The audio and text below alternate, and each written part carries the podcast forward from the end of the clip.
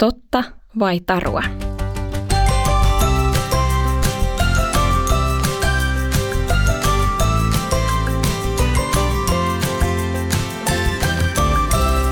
Donkey Body. Tämä on Donkey Body, podcast, jossa tehdään oivalluksia elämästä raamatun ja donkkilehden äärellä. Mun nimi on Iida, mahtava kun oot kuulolla. Tämän kerran aihe on totta vai tarua. Tiedätkö sä, että mitä ihmettä on apologia? Joskus me törmätään asioihin, jotka haastavat uskomme Jumalaa ja raamattuun. Silloin tarvitaan apologiaa. Se on vaikea sana, mutta tarkoittaa uskon puolustamista.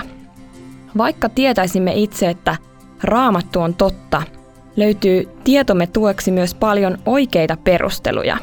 Ne on esimerkiksi historian tapahtumia, tiedemiesten löytämiä todisteita raamatun puolesta ja loogista päättelyä, jonka avulla voidaan todeta raamatun olevan totta ja järkevää.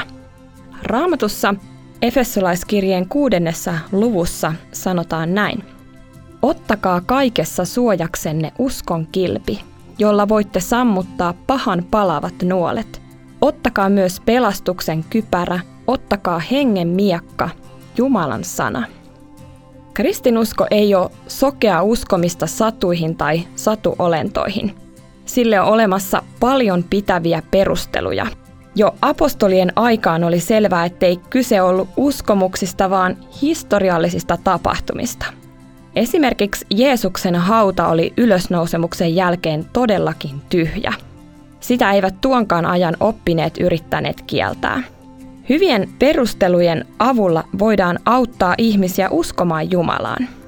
Kannattaa siis tuntea raamattu hyvin ja ottaa selvää perusteluista uskon puolesta. Silloin voimme kertoa muillekin, mistä uskossa oikein on kysymys. Tärkeää on myös rukoilla. Rukouksessa saadaan pyytää neuvoa ja rohkeutta Jumalalta. Meillä on myös lupa todeta, että kaikkea me emme voi tietää – se ei tee meistä tyhmiä, eikä se muuta Jumalaa. Sellainen tilanne on vain rohkaisu ottaa lisää selvää asioista, vai mitä? On myös hyvä muistaa, että jotkut asiat ymmärrämme kokonaan vasta taivaassa. Rukoillaan. Jeesus, anna minulle oikeita sanoja silloin, kun minulta kysytään perusteluja uskolleni. Anna rohkeutta ja viisautta kertoa sinusta.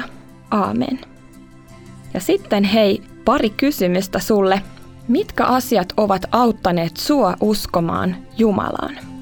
Entä mitkä asiat tekevät mielestäsi uskomisesta vaikeaa?